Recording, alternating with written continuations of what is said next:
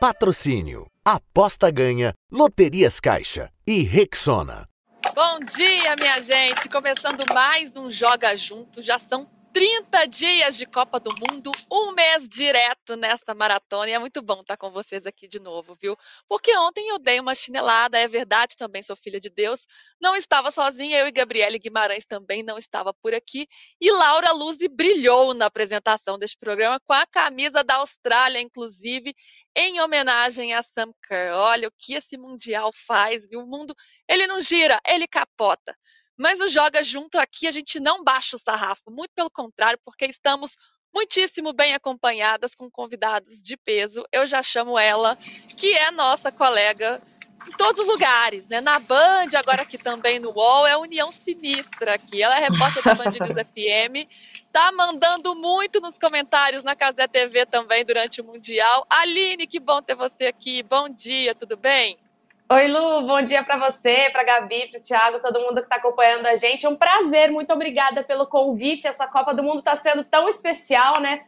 Poder comentar uma Copa do Mundo, uma experiência muito diferente, muito gigante, de uma responsabilidade enorme. Mas eu tô curtindo muito e vou fechar com chave de ouro com esse jogo da terceira colocação. Muito bom, estaremos ligadíssimos para comentar tudo depois aqui no Joga Junto. Bom, ela comenta, ele narra. Tiago Arantes voltou com a gente para falar tudo sobre a Espanha também. Sua torcida deu certo, né, Tiago? A Espanha na final tá caminhando aí para um título. Pois é, a minha torcida é a torcida de muita gente aqui. Realmente eu estava é, em Londres, né, a última vez que a gente participou aqui. Mas chegando aqui à Espanha, deu para perceber realmente aqui em Barcelona como as pessoas estão envolvidas com, com a Copa do Mundo. Até é, algumas pessoas, alguns amigos, aqui em Barcelona não se liga muito para a Copa do Mundo masculina, né? Porque tem toda a questão da Catalunha com a Espanha, enfim, não, não se liga tanto assim é, para a Copa do Mundo masculina.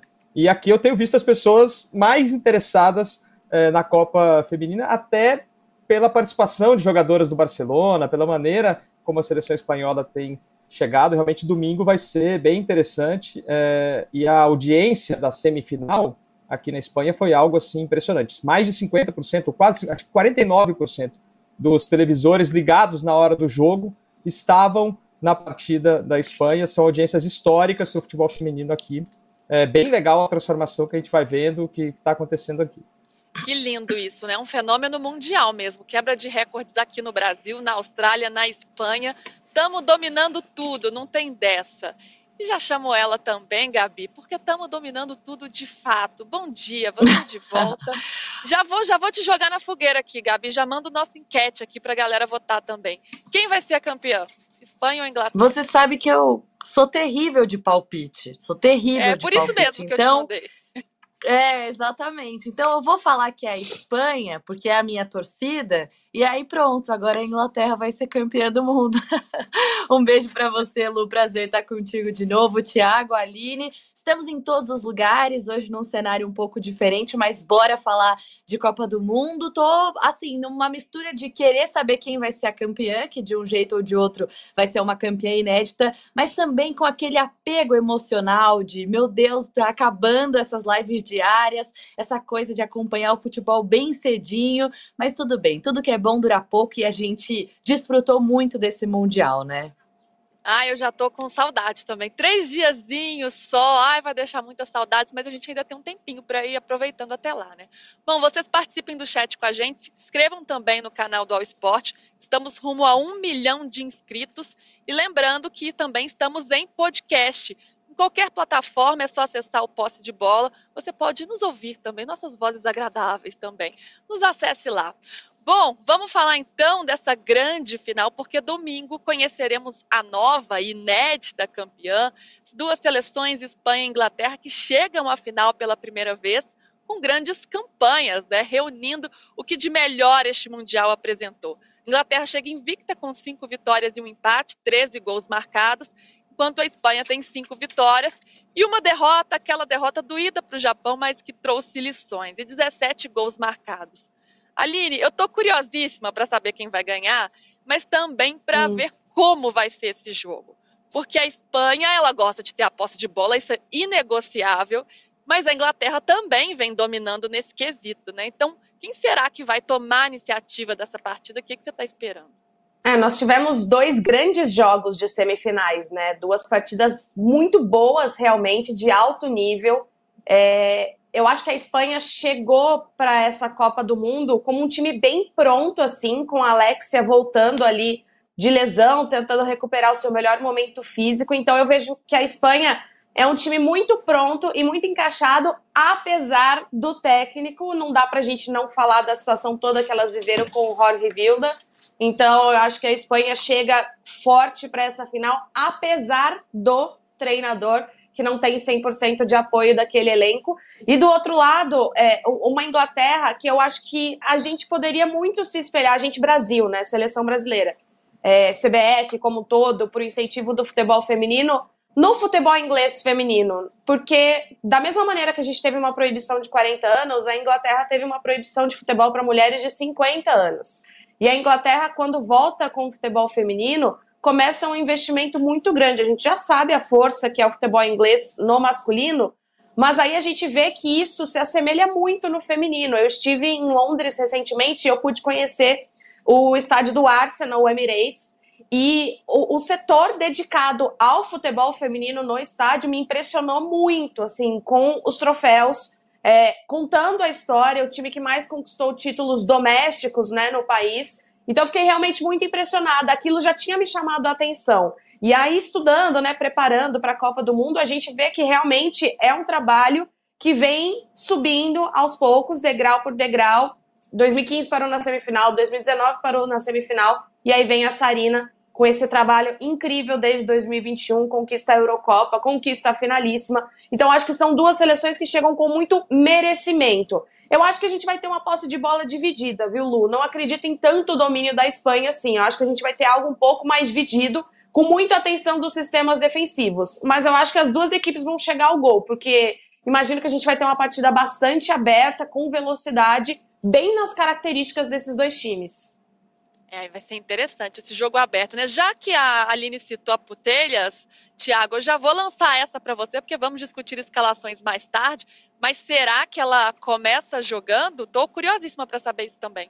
Pois é, é Luísa, você e 40 milhões de espanhóis estão com a mesma pergunta, porque não tem nenhuma indicação ainda sobre a escalação da seleção da Espanha. É, os colegas que estão lá acompanhando, até conversei com alguns deles esses dias, estão é, na dúvida também, porque a Alexia entra né, como titular na partida da semifinal e ela não vai bem. Né? E é justamente quando ela sai e entra a, a Salma Paralhoelho e ele muda a configuração, bota a, a Jenny Hermoso para jogar mais recuada, ali ele começa a ganhar o jogo, né? a equipe muda é, a forma de atacar. E, e, é muito estranho a gente falar isso da jogadora que foi eleita é, duas vezes melhor do mundo recentemente, mas realmente a Alexia, é, ela, o primeiro tempo da seleção da Espanha com ela é pior do que é, o time ficou sem ela, né? É, é, uma dúvida que a gente tem aqui se ele vai insistir com, com esse meio campo, né, com a Teresa, a Itana e a Alexia, ou se ele vai tentar voltar a Jennifer Hermoso outra vez para o meio campo, colocar de repente talvez a Esther como, como atacante, né? E a grande dúvida aqui, talvez até mais, né? Pergunta-se mais sobre isso do que sobre a questão da, da Alexia Putelhas, é a Salma Paralhuelo, se ela vai é, ser titular ou não, né? É uma jogadora que tem entrado muito bem no segundo tempo, fez o gol salvador contra a Holanda, fez um gol importantíssimo contra a, a Suécia, mas é, há quem diga que ela é uma jogadora de segundo tempo, né? Ela é essa jogadora para mudar o ritmo do time. A grande dúvida é essa, até porque é, também tem, tem uma, uma dúvida da Alba Redondo, que é a ponta direita, que não treinou é, ontem, não participou desse treino, então talvez ela abriria essa vaga justamente para a Salma entrar jogando pela ponta. Pois é, a Salma gera uma enorme expectativa nesse torneio pela estrela que ela já é aos 19 anos e pelo poder decisivo que ela tem. Já decidiu as quartas de final, já decidiu também a semifinal. Ela tem uma história de vida muito interessante, também começou no atletismo, só no ano passado se decidiu pelo futebol e agora se tornou já uma referência desse time da Espanha. E aí, Gabi, vou passar essa bola para você. Você começaria com a Paraluelo Ou calma, ela é aquela jogadora que de fato entra para dar uma dinâmica maior durante o jogo, né? Aquele esquema, né, de tic-tac, toca para lá, toca para cá da Espanha, ela vem sendo mais vertical, mais incisiva, ficaria como uma opção melhor para o decorrer do jogo, para o segundo tempo, por exemplo. Eu acho que ela colocou uma pulga atrás da orelha justamente depois dessa semifinal, né? Porque quando a gente fala que a saída da Putelhas Uh, fez o jogo melhorar, é quase uma ofensa aos deuses do futebol, né? Acho que eles não se incomodam em ouvir isso, mas é o que aconteceu de verdade uh, dentro de campo. Então, eu começaria com o time que deu certo numa, numa semifinal e que teve essa jogadora que é, além, velocista nos dois sentidos, né? Não só para quebrar a linha defensiva do time adversário, mas também uma ex-velocista, né? Uma ex-atleta da corrida mesmo. É uma jogadora que pode funcionar muito bem para esse, para esse, para esse jogo único, né? De, de final de Copa do Mundo.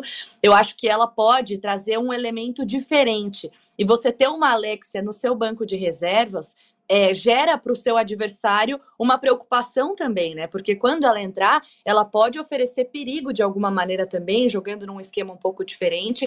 Mas eu começaria com essa jogadora que muito surpreendeu, além do gol, as movimentações que ela teve ali durante a partida de semifinal já me chamaram bastante atenção. E aí como o Thiago vinha falando, tem uma série de dúvidas é, nesse time para além de Alexia e a Salma, né? Se vocês me permitem essa intimidade, mas eu gosto também de ter a Hermoso mais recuada também, né? Eu acho que ela jogando ali no meio funcionou muito bem. Acho que ela deu um outro ritmo, uma outra cara para essa Espanha. E acho que é um jogo que vai ter de ter muita atenção dos dois lados, né? Vocês vinham falando sobre serem duas seleções que gostam muito da posse de bola. Isso é absolutamente uh, verdadeiro. E uma jogadora como a Paraluelo, como a Salma, pode quebrar, pode mudar um pouco esse cenário a partir da sua velocidade. Então, por que não resolver logo de cara no primeiro tempo, começando com essa jogadora e ter uma atleta como a Alexia no seu banco de reservas e que pode mudar em caso de não dar certo o primeiro tempo e sofrer muito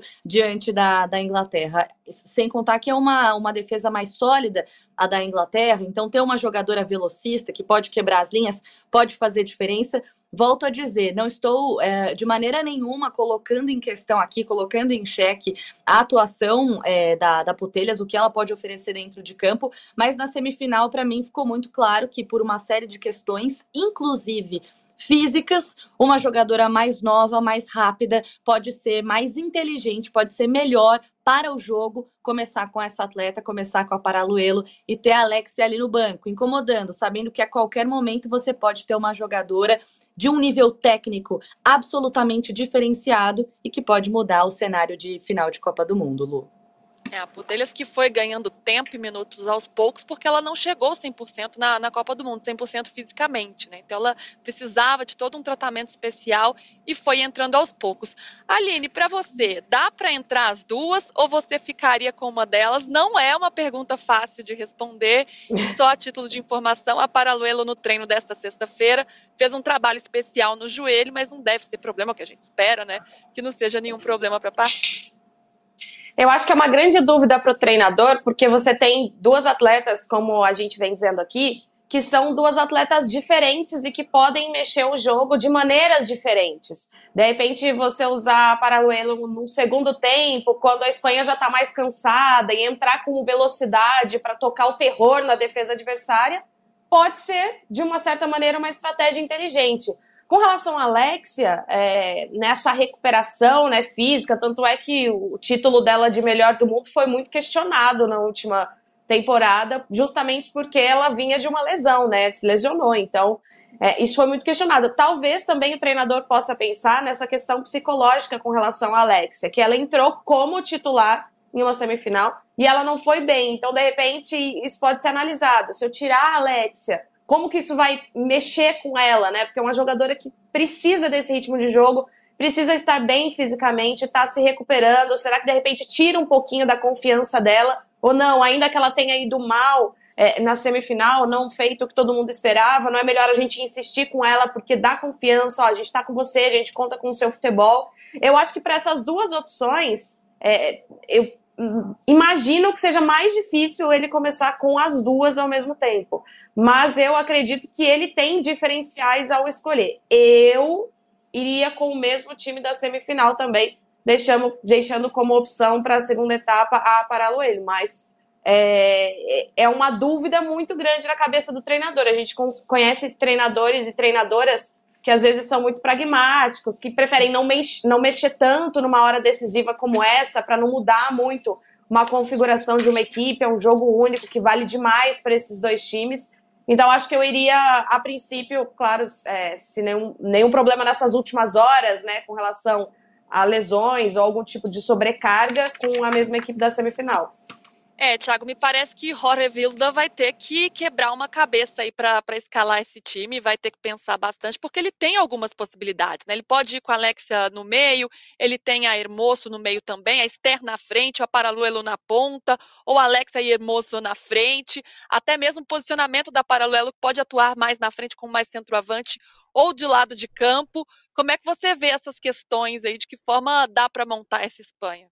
É, é como, como a Aline e a Gabi falavam, né? Tem, ele tem muitas opções realmente, tem é, a possibilidade de ir com aquela equipe é, que mudou o jogo, né? Que terminou o jogo, ou de começar com a mesma equipe que iniciou contra a Suécia. Talvez essa lesão da, da Alba Redondo, né, jogadora do Levante, que é a ponta direita da seleção da Espanha, ela seja, entre muitas aspas, mas talvez ela seja uma solução para o Vilda, né? Porque aí ele pode tentar escalar a Paralelo na ponta e manter a, Alexa no, no meio-campo. Né? Talvez isso é, dê uma outra, abra uma outra possibilidade é, para ele escalar o time. A, a Alba Redondo é uma jogadora importante, mas ela não tem é, nem a fama, nem a qualidade dessas outras duas. Né? Talvez seja aí, por aí abra-se um caminho para ele tentar jogar, é, para existir essa possibilidade dele jogar com a Alexia, é, com talvez com a Jennifer Hermoso mais adiantada, como fez no jogo contra a Suécia, a Salma por uma ponta e a Mariona Caldentei na, na outra ponta. É, seria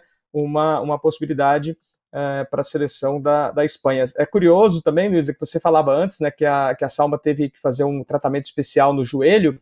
Ela tem feito isso em quase todos os jogos, não só na seleção quanto no Barcelona, porque por vir do atletismo, ela tem uma musculatura é, diferente, né? Ela, ela precisa de um tratamento diferente.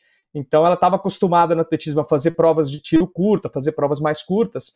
No futebol, como ela fica mais tempo né, em atividade, como são é, sequências mais longas de atividade, ela sempre depois dos jogos tem ali aquele meio dia ou aquele um dia de, de recuperação. Né? É, é uma atleta muito é, especial em vários sentidos, né? tanto no sentido de ser é, de ter um, uma, uma história muito diferente, muito rica, quanto é, a própria história de vida dela também é muito diferente do que a gente está acostumado a ver é, com as outras jogadoras ou com outras jogadoras, e tem também toda essa questão é, física e a qualidade que ela tem mostrado nessa Copa do Mundo. Né? Uma jogadora que do Barcelona, ela era é, no começo, ela, ela chegava muito na, na frente do gol, é, tinha muitas chances de gol, mas perdia, é, falhava muito, errava muitos gols, até por não ter tanta aquela, não ter treinado futebol por tanto tempo, né? Como as outras meninas tinham treinado. E ela tem é, evoluído de uma forma incrível.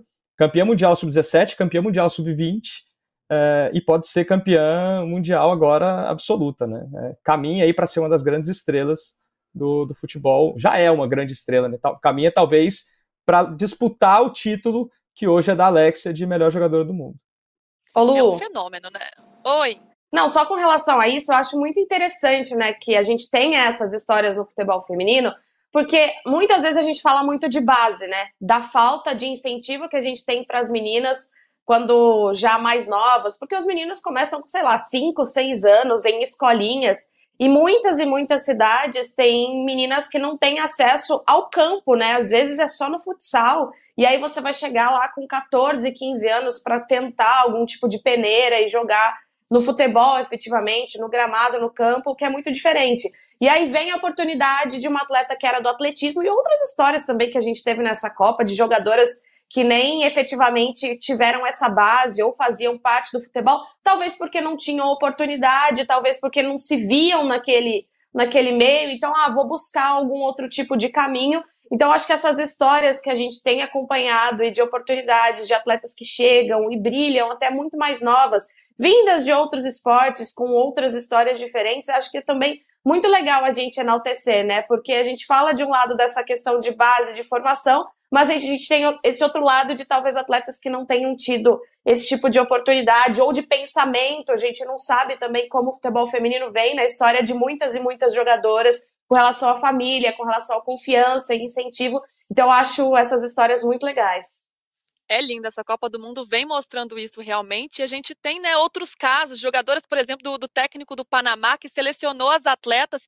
por rede social, vendo algumas atletas jogando em rede social. Então agora as meninas estão tendo essas oportunidades né, de se desenvolverem, de mostrarem o futebol. Mas isso está mudando, porque o que a gente viu também do fenômeno das Matildas, as criancinhas já começando a jogar desde pequenas. Então, é uma realidade que vai sendo transformada. Isso é, é realmente lindo de ver.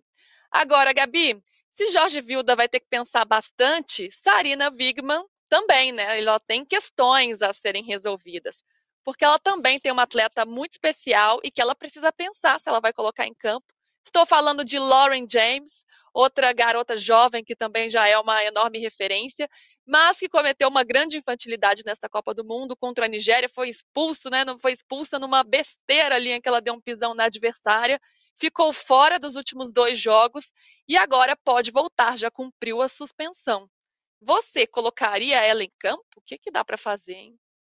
Vai soar como uma contradição, porque quando a gente falava aqui sobre a possibilidade de Austrália entrar com a Samcare, né, depois de tanto tempo fora, por causa de problema físico também, eu falei logo, logo de cara, não, se ela tá bem, coloca ela em campo, né, até porque acho que ela merecia se, se despedir, né, ou se apresentar para a torcida australiana e, e, mostrar o seu talento dentro de campo. Ah, essa, nesse caso, a gente está falando de uma questão mais mais física, né? No caso da Lauren James, de uma infantilidade, como você colocou, né? Um cartão absolutamente desnecessário. Vai soar como uma contradição, porque eu não acho que esse é o momento de mexer nesse time da Inglaterra.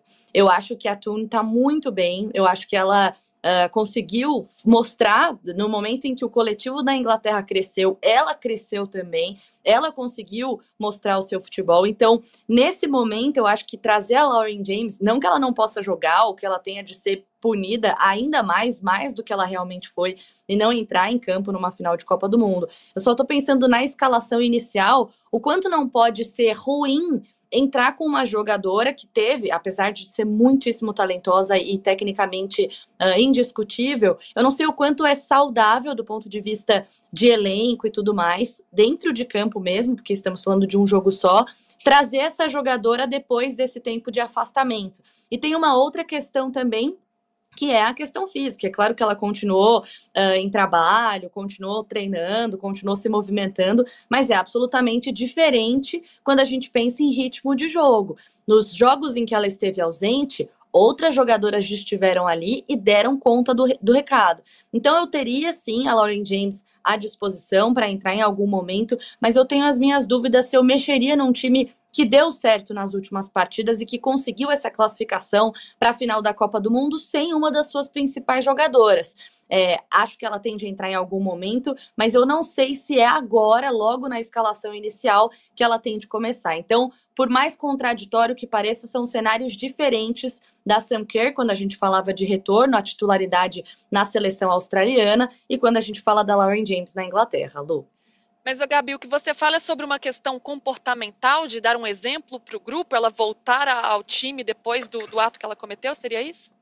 Sim, e volto a dizer, não é uma punição uh, que ela completa, né? A seleção tem que continuar punindo ela mesmo depois do período de ausência. Eu acho que tem essa questão comportamental, ou seja, ela faz uma infantilidade, ela pode, poderia ter comprometido uma classificação para a final de Copa do Mundo, e aí na hora da decisão ela volta ao time como se nada. Eu acho que tem um pouco dessa questão uh, de relacionamento mesmo, e também dentro de campo. Não é como se as jogadoras da Inglaterra não tivessem dado conta do recado ou tivessem apanhado muito para chegar até essa final. Elas deram certo. Citei aqui a Que foi uma jogadora que fez muita diferença e que pode fazer na final. Não significa que ela pode não, que ela não precisa entrar em campo, mas eu não começaria com ela como titular não, Lu.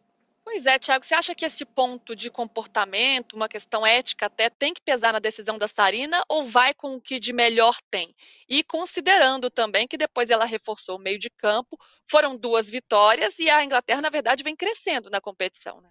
É, eu acho que se, se a Inglaterra tivesse é, tido muita dificuldade né, para jogar sem, sem a Lauren James, se tivesse sofrido absurdamente contra a Colômbia, ou se tivesse feito um jogo terrível contra a Austrália, daria para pensar sim em voltar com ela no time titular. Mas na verdade, assim, é, a, a Tune, que vocês já citaram, a, a Hemp, a, a Russo, né, as outras atacantes ali, as outras jogadoras do meio para frente da seleção é, inglesa também é, conseguiram render, né? E acho que não não é, nesse, não é absolutamente necessário que a, que a, Lauren, que a Lauren James volte é, para o time agora. Então, fica realmente muito a critério da técnica, até para ela, para ver que tipo de mensagem ela quer mandar, se isso foi conversado com o elenco.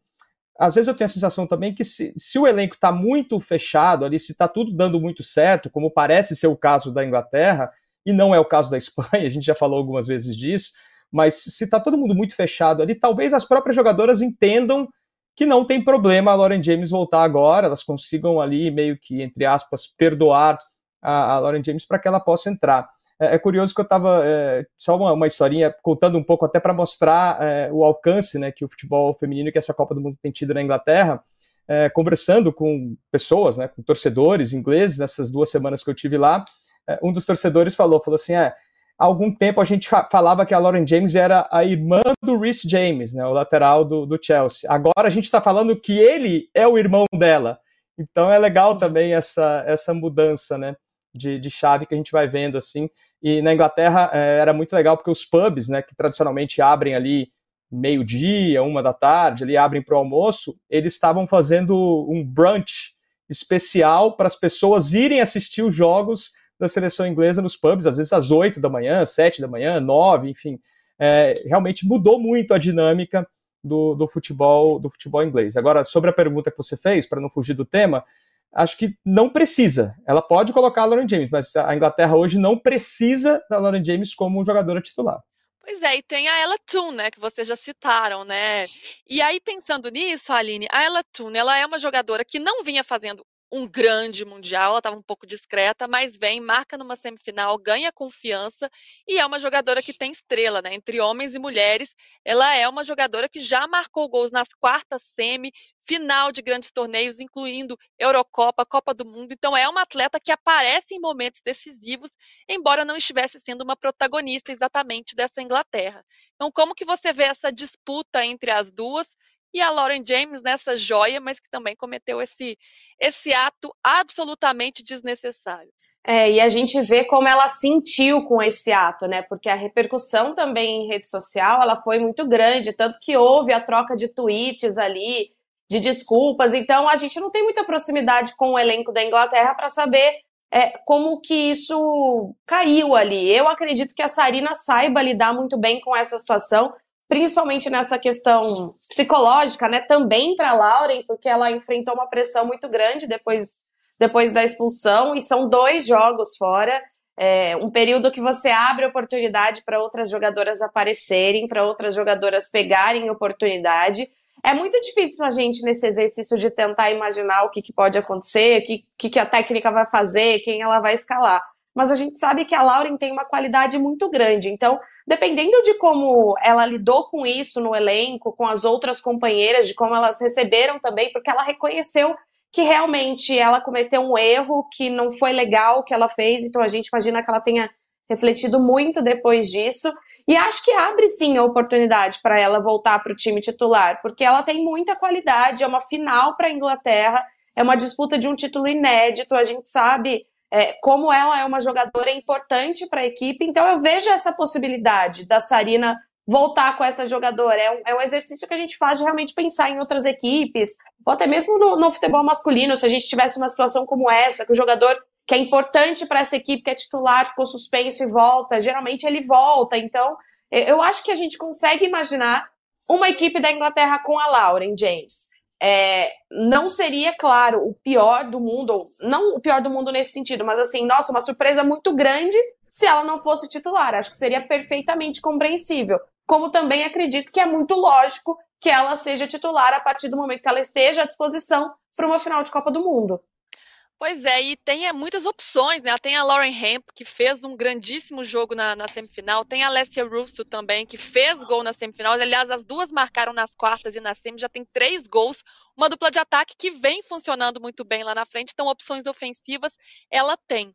O Gabi, a Sarina chegou a mudar o esquema, né, desde o jogo contra a China, e que foi a que parecia a estreia da Inglaterra na, na Copa do Mundo, né? Foi quando a Inglaterra se apresentou, falou: olha, aqui tem uma campeã da Euro, calma que nós chegamos. Foi mais ou menos isso. Você acha que ela, agora, neste momento, ela vai com essa dupla que é decisiva ou volta para aquele esquema com, com três atacantes?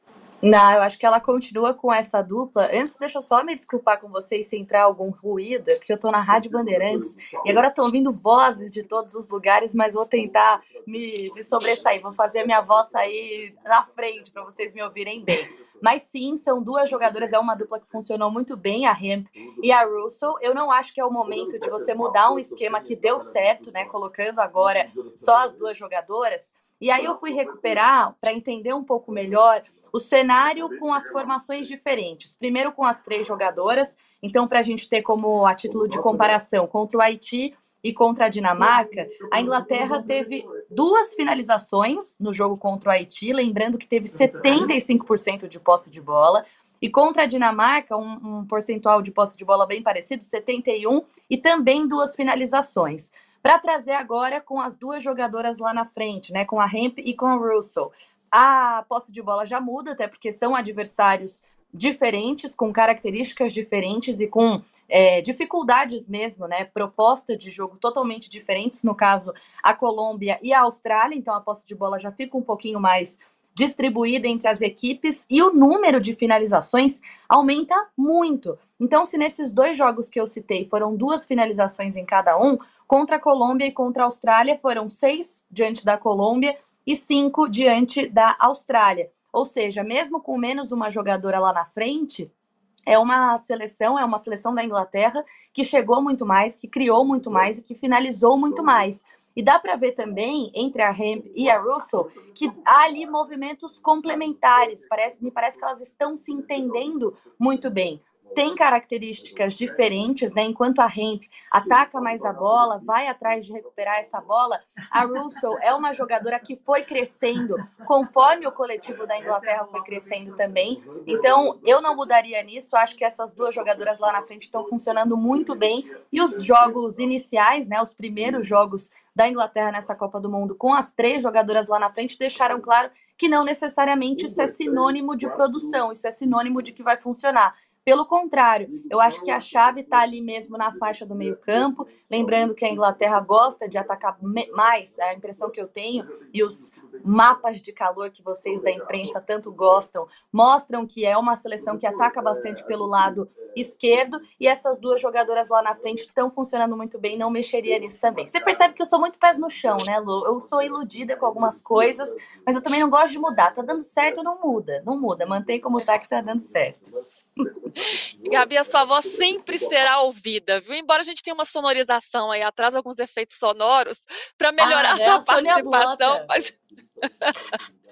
que participação, hein? Que grande participação. Mas sua voz sempre se faz presente, Gabriela Guimarães. Ô, Tiago, a Gabi está falando sobre essa força ofensiva da, da, da Inglaterra. Do outro lado, tem uma Espanha que tem nisso a sua principal arma, né? Um time que, que gosta de chegar muito ao ataque, que tem grandes jogadoras talentosas. Mas, por outro lado, tem uma defesa que ainda deixa a desejar, que é, cede muito, né, cede muitas opções, cede muito espaço aos adversários, sofre um pouco nas transições defensivas, enquanto a Inglaterra é muito sólida, só sofreu três gols agora em seis jogos, tem uma média de meio gol por jogo nesse Mundial. Como é que você vê esse, esse duelo defensivo entre as duas equipes e essa força da, da Inglaterra na defesa contra um ataque poderoso da Espanha também? Olha, Luiz, até começo complementando o comentário da Gabi, que ela falou que a, a Hemp e a Russo estão se entendendo muito bem. O lance do terceiro gol contra a Austrália é totalmente isso, né? A, a Hemp vem com a bola e a Russo faz um movimento ali que é movimento de duas jogadoras que estão totalmente conectadas, e o passe da, da Hemp depois é um, um espetáculo. Mas é realmente um duelo muito interessante, porque A Espanha, a gente já falou aqui algumas vezes, né? Ela está jogando sem a sua melhor zagueira, que é a Map Leon, que não foi é, para a Copa do Mundo pelas divergências com, com o treinador, com o Jorge Vilda. É, a Map Leon e a Irene Paredes possivelmente seriam é, a melhor dupla de defesa da, da Copa do Mundo, se não a melhor, uma das duas ou três melhores. A Laia Codina, que é quem entra no lugar da Map Leon, que também é jogadora do Barcelona, que muitas vezes é reserva do Barcelona, ela não tem a potência física da, da Map Leon. Né? Ela, ela, é uma jogadora mais baixa, uma jogadora que tem mais é, dificuldades né, na defesa. E isso ficou muito claro, né? As dificuldades em geral da defesa da Espanha ficaram muito claras contra a seleção do Japão, que foi aquele jogo que a gente viu os quatro gols é, do Japão quase sempre é, com muita velocidade, colocando a, a defesa é, espanhola em dificuldades. E também é, o, o, gol da Suécia, né, é que no final das contas, a Espanha vence por 2 a 1 e a gente não se lembra disso, mas o gol da Suécia é uma falha incrível da defesa é, da Espanha. É, não, as jogadoras espanholas, né, primeiro não ganham a bola da Hurtig, né, da sueca, que tem 1,80m, e acaba ganhando a bola de cabeça, e depois a Blomqvist está totalmente sozinha para fazer o gol de empate é, da Suécia, naquele momento que a gente achava que a Suécia ia levar o jogo para a prorrogação. Então, realmente é uma defesa que tem dificuldades, não está com a sua principal, é, com a sua principal, ou com uma de suas principais jogadoras, que é, que é a Map Leon, é, e isso, sem dúvida, pode causar problemas. Essa, esse ataque inglês, muito bem é, treinado, muito bem conectado, talvez a Espanha não tenha enfrentado um ataque tão bom nessa Copa do Mundo. Né? A gente viu a Espanha contra o Japão, que foi um jogo até atípico, né? porque foi tudo muito rápido. Ali o Japão realmente teve cinco chances no jogo fez quatro gols, mas é, um ataque com tanta qualidade, com tantas jogadoras se entendendo tão bem, acho que a Espanha ainda não encontrou, uh, e a, a, chave do jogo pode ser essa. Uh, mais até do que a disputa pela, pela posse de bola, se a Espanha vai ter aquele 70% de posse de bola, que eu até acho que não, a Aline falava isso antes, eu realmente acho que não vai ter, que vai ser mais dividido, mas uh, a, a qualidade do ataque da Inglaterra, com a Lauren James ou sem ela, porque as outras já mostraram que também tem qualidade, contra essa defesa da Espanha que eu, eu não consigo confiar tanto. Eu confio muito no meio-campo da Espanha. Eu gosto do ataque da Espanha, especialmente quando entra a Salma Paralelo para fazer aquele, aquele, aquela fumaceira que ela faz ali é, no final do jogo. Mas a defesa realmente é o ponto fraco da seleção da Espanha contra uma Inglaterra que, seja com dois atacantes, seja com três atacantes, tem uma qualidade enorme nesse setor. É, e mesmo as titulares, né? A Paredes não vem fazendo uma grande Copa, né, Tiago? Ela se mostra lenta em muitos momentos, tem dificuldades. A goleira, a Col, também não é uma goleira alta, talvez não seja nem a melhor opção dentro da própria Espanha. Então, são jogadoras que realmente não inspiram tanta confiança nesse momento. A, Cole tem um problema também, porque assim, ela é uma goleira que ela joga pouco por temporada, né? Ela é reserva no Barcelona. Na última temporada ela jogou, se não me engano, três jogos só como, como titular do Barcelona. E ela foi chamada para ser ali segunda, terceira goleira né, da seleção da Espanha. Ela ganhou a posição nos treinamentos e depois é, da primeira fase da missa, que, foi, que, era titular, ela acabou ganhando a posição. Mas é, não é realmente uma goleira que seja é, que, que tem uma carreira consolidada, assim, muito forte, enfim. É, é uma goleira que talvez não esteja no nível das demais jogadoras, ou não estivesse até o começo dessa Copa do Mundo, porque ela até tem feito, é, tem feito um bom trabalho, né? Mas realmente, é, é, o que você disse, a Irene Paredes ela tem muita experiência, é, ela tem muita é, força física, tem muita potência, mas ela não tem velocidade. A Laia Codina, que é a outra zagueira, ela tem a velocidade, mas não tem o que a Irene tem. Então, se, se desse para juntar as duas em uma só, sem dúvida seria é, uma zagueira é, muito melhor. Mas é, realmente a, a, defesa da Espanha ela tem esses buracos, né? tem essas falhas. E só falando da Irene, é, ela é uma das jogadoras mais experientes da seleção espanhola, né? e, existe até uma certa disputa nos bastidores, pelo que a gente conversa com pessoas é, daqui do futebol, que acompanham mais de perto a seleção espanhola, para a questão de, da, de quem vai ser a capitã, né? Porque a Espanha até agora teve três capitãs nessa Copa do Mundo. É, a Olga Carmona foi capitã no, no, último jogo, mas existe uma certa que é que ela, que jogou todas as Copas do Mundo pela seleção da Espanha, fosse a capitã nesse momento e tudo. Enfim, é, são pequenas disputas, né? Que a gente vai vendo que, que existe na Espanha, algumas pequenas e outras nem tanto. Pois é, vamos falar dessas agora, mas antes quero chamar a galera do chat aqui, deixa eu registrar alguns comentários. O Ezequias diz: a Inglaterra vai ser campeã da Copa do Mundo. E o Anísio, pena que não vi ontem a Laura de camiseta da Austrália. Pois é, em homenagem a Sam Kerr, ela que ama Sam Kerr. O Anísio também fala da participação da Aline. Alguém pergunta se você vai falar do São Paulo, Aline.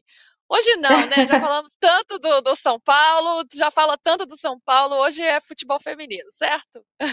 É, hoje o tema é outro, né, Lu? Hoje o, o, foco é outro. Em outro momento a gente pode falar também, claro, não tem problema nenhum, mas hoje a gente tá falando da Copa, né? Ai, que São Paulinos estão animadíssimos aqui. O João Pedro fala tricolor na final, tá certo, tem que comemorar mesmo. Chegando na final, foi um baita jogo. Quem mais dizendo aqui? Espanha e Inglaterra falando que foi muito igualado na Euro. É verdade, a Inglaterra venceu na prorrogação, mas eles protagonizaram, as duas seleções protagonizaram as quartas de final da última Euro. Foi um jogo muito interessante. O João Neto, a Inglaterra tem um ótimo time, mas não vai dar para ela. Está dizendo aqui que vai dar a Espanha. Vamos ver, é o que eu torço porque eu coloquei no bolão, então espero que seja assim. Agora, já falamos. Só eu tô torcendo para a Inglaterra?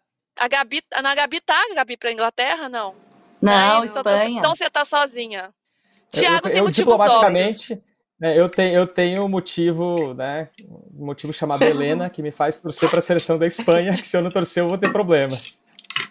É uma obrigação, na verdade, né? É, uma, é um chamado, uma convocação, você não tem escolha nesse caso, né, Tiago? Exatamente, não tenho escolha. No futebol feminino, ainda, no futebol masculino, ainda consigo escapar ainda, porque ela não liga tanto. Agora, no futebol feminino, não tem escolha, não.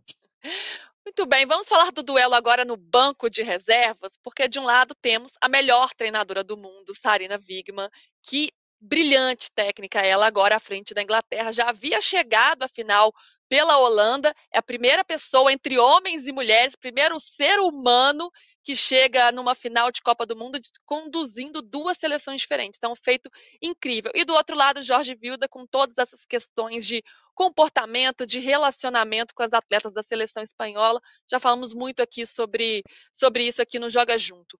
Agora, queria falar sobre o Jorge Vilda, que você chegou a comentar, Aline, no começo do, do nosso programa, sobre a presença dele. Se a Espanha é campeã, é por ele ou é apesar dele? Ah, Lu, é muito apesar dele, assim, porque a gente viu movimentações diferentes em equipes que tiveram problemas com treinadores. Então a gente teve o, o exemplo da França, com a Renard dizendo que não ia jogar mais enquanto a Corine estivesse lá, e a Federação Francesa trocou de treinador. Então, assim, a gente viu que esse movimento das jogadoras expondo condições que elas entendiam que não eram ideais e, e tudo que acontecia internamente, é, como isso influenciou na troca e, e, não teve mais jeito. Ele foi uma troca até meio em cima da hora, né? Porque já em 2023 a gente fala em ano de Copa do Mundo, então é, é difícil também você ter essa adaptação a esse conjunto, a tudo que representa essa competição.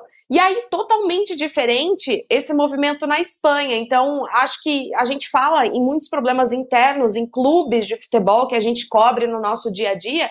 E acho que essa chegada da Espanha com o treinador chama muita atenção. Porque a gente imagina que as jogadoras devem ter se fechado ali e falado: olha, é a nossa Copa do Mundo, então, se a situação vai ser essa, a gente vai seguir com essa situação. Porque eu lembro que acho que em setembro do ano passado, se eu não me engano, se eu não me engano, veio essa movimentação de muitas, de mais de 10 jogadoras da seleção da Espanha pedindo a saída do treinador por questões internas, por questões de ambiente, que a gente também não tem 100% de acesso para saber exatamente o que, que acontecia ali. Mas a Federação Espanhola bancou, falou: não, ele não vai sair, ele vai continuar como treinador da equipe. Então, acho que essa movimentação de segurar o treinador, ela fez com que muitas jogadoras parassem para refletir também nessa caminhada de uma Copa do Mundo, porque por mais que você tenha problemas no seu trabalho, você tem um grande evento pela frente, você tem um grande momento para aparecer para o mundo, para levar a sua seleção, as suas companheiras, a um título inédito. Então eu até achei que por causa disso, lá no início da Copa, eu imaginei que a Espanha pudesse ter certa dificuldade. Mas não, a gente entende que elas se fecharam também e, e, em alguns momentos, quando a gente tem acesso a algumas imagens, não é sempre que a gente consegue olhar ali aquela movimentação é, de banco de reservas, acho que mais até quem está presencialmente lá, mas a gente consegue ver que elas estão muito mais fechadas nelas do que com ele. Então, para mim, essa chegada final, esse título, se ele vier, vai ser muito apesar dele e apesar de tudo que aconteceu, superando essas dificuldades. Pois é, Thiago, eu fico na dúvida, né? Porque, na verdade, eu não fico na dúvida sobre o que aconteceu, porque foram 15 jogadores, né, que se desconvocaram, pediram para deixar a seleção, alegando questões de saúde mental, questões muito sérias, né? Questões realmente de, de que ele teria um comportamento abusivo, enfim, o que veio a público foram questões realmente sérias. Agora, isso gera um debate aqui no Joga Junto, porque a gente já teve, por exemplo, a Mili falando sobre como é a participação do Jorge Vilda neste momento na seleção espanhola. Para ela, é uma espécie de anarquia. As jogadoras que tomam as decisões, ele está meio de lado. Por outro lado, Lindsay Camila esteve aqui também e falou: não, ele toma as decisões, os resultados estão acontecendo, é mérito dele também, a federação foi correta, porque tem que ter uma hierarquia. Então aí eu te pergunto: o Vilda, ele é vilão nessa história ou é também um herói dessa campanha? Olha, é, herói ele não é. herói, sem dúvida nenhuma, ele não é por tudo que, que tem acontecido é, desde esse episódio que, que a Aline lembrou, de setembro do ano passado. Foram 15 jogadoras né, que mandaram e-mails para a federação, outras que não estavam envolvidas na época, como a, a Jenny, se não me engano, e a Alexia Puteias, as duas também é, se manifestaram é, contra ele. Então, assim, é, para mim é absolutamente impossível é, dizer que ele é um herói. a Espanha não teria chegado uh, até onde chegou, sem as jogadoras da qualidade que tem. A Espanha certamente poderia ter chegado com outro técnico e com essas jogadoras, mas não teria chegado com ele de técnico e sem tantas jogadoras, né, que acabaram se unindo também, algumas delas de última hora, para poder jogar a Copa do Mundo, apesar de não concordarem é, com ele. É, gente, isso impede a gente de reconhecer alguns méritos, ainda que pontuais? Não. No jogo contra a Suécia, no segundo tempo, a alteração que ele faz é uma alteração que melhora a seleção espanhola. Mas é uma alteração que não é só ele teria visto aquilo, né? Um outro treinador ou uma outra treinadora também poderia ter feito a, aquela alteração. Então, assim, é, eu, eu, já falei aqui no, na outra vez que eu participei, e, e, repito: a seleção da Espanha sendo campeã do mundo, a gente pode pensar em dois cenários. Um deles é o Vilda ser colocado como um dos grandes responsáveis por isso e ele ficar na seleção, e um outro é as jogadoras falarem: ok, a gente foi campeão do mundo, mas agora a gente não quer mais esse técnico. Agora a gente é campeão do mundo e a gente pode exigir mais.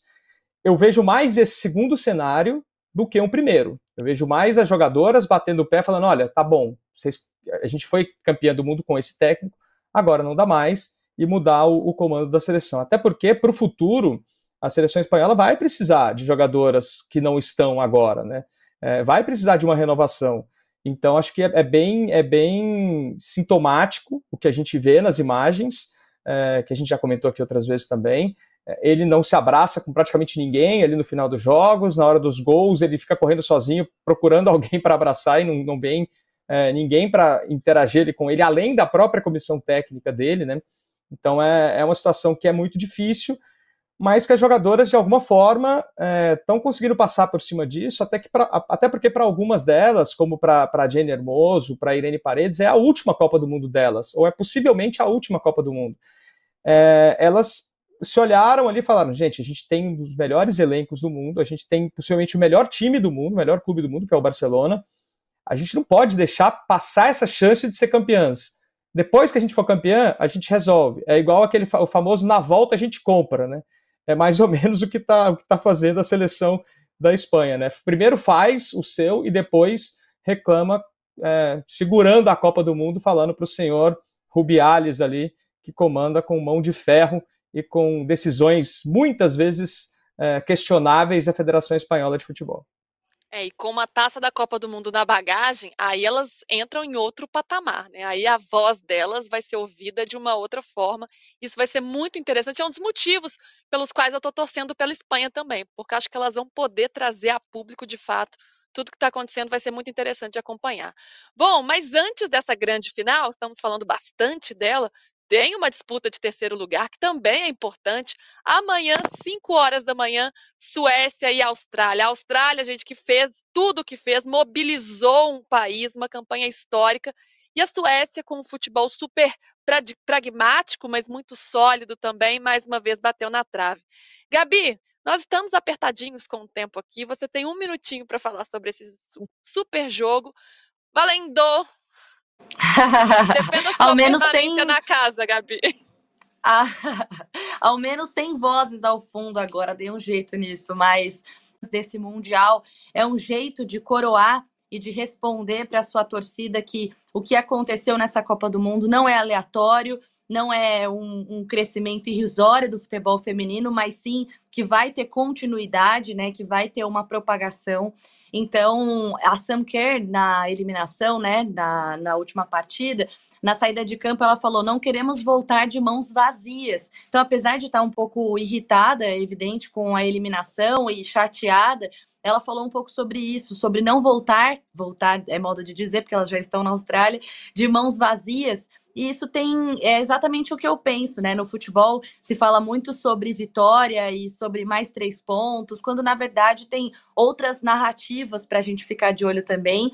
Então, acho que para as duas seleções isso é muito especial, para a Austrália um pouco mais por causa da torcida e do fator casa. Vai ser um jogo muito interessante, porque são duas seleções com características diferentes. A Suécia com uma boa bola parada, né? E com características mais seguras de jogo, mais pragmáticas, como você colocou e a Austrália, que também se defende bem, mas que tem um contra-ataque interessante, que nos últimos jogos passou a aparecer mais no campo ofensivo. De qualquer maneira, as duas seleções chegam muito fortes, vão passar um recado para suas torcidas e a Suécia vai mostrar: ó, tô de novo batendo na trave, quem sabe no próximo Mundial a gente chega a uma final de Copa do Mundo mais uma vez.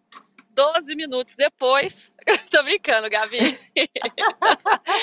A Lili, agora seu tempo diminuiu, agora você tem 40 segundos. Não, tá bom. E... Mas você vai comentar bom. esse jogo, né? E eu queria saber da, dessa Austrália que chega muito forte em casa. Enquanto isso, acho que a Suécia teve uma eliminação mais traumática um pouquinho. É, se a gente falar de equipe, equipe, acho que a Suécia tá um degrauzinho à frente. Eu tenho muito amorzinho pela Suécia, porque eu fiz muitos jogos da Suécia. Então eu virei quase uma setorista da Suécia. Eu gosto muito da Amanda e Lestat. Eu acho que a equipe é uma equipe muito forte que cresceu na Copa do Mundo. Mas eu gostaria muito que a Austrália ficasse com essa terceira colocação pela história, pela força que o futebol feminino precisa ter na Austrália, por tudo que as Matildas vêm fazendo com essa nova geração, com meninas que estão se inspirando. E a gente sabe que quando tem aquele fator casa, de torcida, elas se inflamam ainda mais. Então eu acho que a Austrália vai preparar um grande jogo a torcida vai vir junto. Acho que a gente vai ver uma partida com muitos gols. E a minha torcida fica para a Austrália, então, porque eu acho que fecharia com chave de ouro essa história na Copa e também a importância que um terceiro lugar em uma Copa do Mundo teria para o futebol feminino local. Muito bom, será incrível mesmo de acompanhar. Bom, antes da gente finalizar, estamos chegando à reta final aqui do Joga Junto. O UOL apresenta uma série de entrevistas especiais em vídeo com grandes nomes do futebol brasileiro. E no episódio de hoje, um dos maiores jogadores da história do São Paulo, o Miller. Galera que está empolgada aqui com o São Paulo, ó, então assista esse teaser aí para vocês acompanharem a entrevista. A minha esposa pediu para mim não falar besteira, senão ela vai brigar comigo. Eu estou me, me segurando aqui. Eu fiquei muito feliz com o sucesso do Scaloni, sabe por quê? Porque foi um tapa na cara do nosso orgulho. Porque eu acho que nós brasileiros, nós somos. A gente sempre foi campeão com o treinador brasileiro. O melhor treinador português para mim é o Jorge Jesus, que passou aqui. O Abel é um bom treinador. Ponto. Eu me lembro quando a gente estava entrando assim, nesses detalhes que são legais, né? Ele chegou e falou assim: olha, desses atacantes aqui eu só vou levar quatro pra Copa. Se vira. Aí eu olhei assim, pô, Éder, Renato Gaúcho, Careca, Casagrande, eles vinham da, das eliminatórias de 85, voando. Eu era o segundo estrangeiro mais bem pago da Itália, na oportunidade. Só perdia pro Maradona. Vou abrir um parênteses aqui, né? Já que eu sou evangélico. Uma, um dia, uma certa feita, eu falei com Jesus assim: pô, senhor, o senhor me permitiu, né, deixou perder tudo, né? Por quê?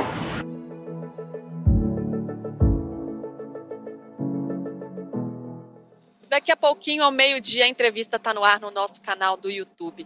Tiago, adoro ter você aqui. Você sempre enriquece muito o nosso debate com informações, opiniões. E vamos ver se você vai dar sorte nessa final, hein? Na sua casa. Espero que o clima fique bom, então vou torcer para a Espanha.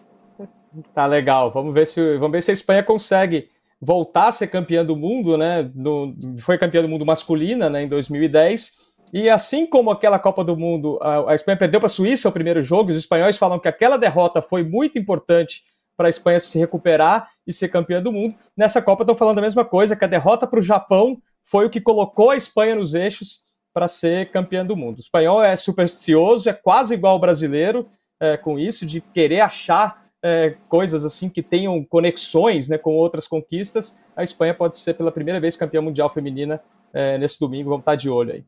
Muito bem. Aline, adorei. Volte sempre no Joga Junto, que depois da Copa continua toda quinta-feira às três da tarde. Obrigada, gente. Foi um prazer participar com vocês. Estou sempre à disposição, só chamar. Beijo, beijo, Gabi. Tamo junto amanhã. Tá acabando, hein? Tá acabando, tá acabando com muito motivo pra gente se orgulhar desse Mundial. Beijão, até amanhã. Sim, então amanhã às 10 da manhã estamos de volta depois da disputa de terceiro lugar. Tchau, tchau, gente.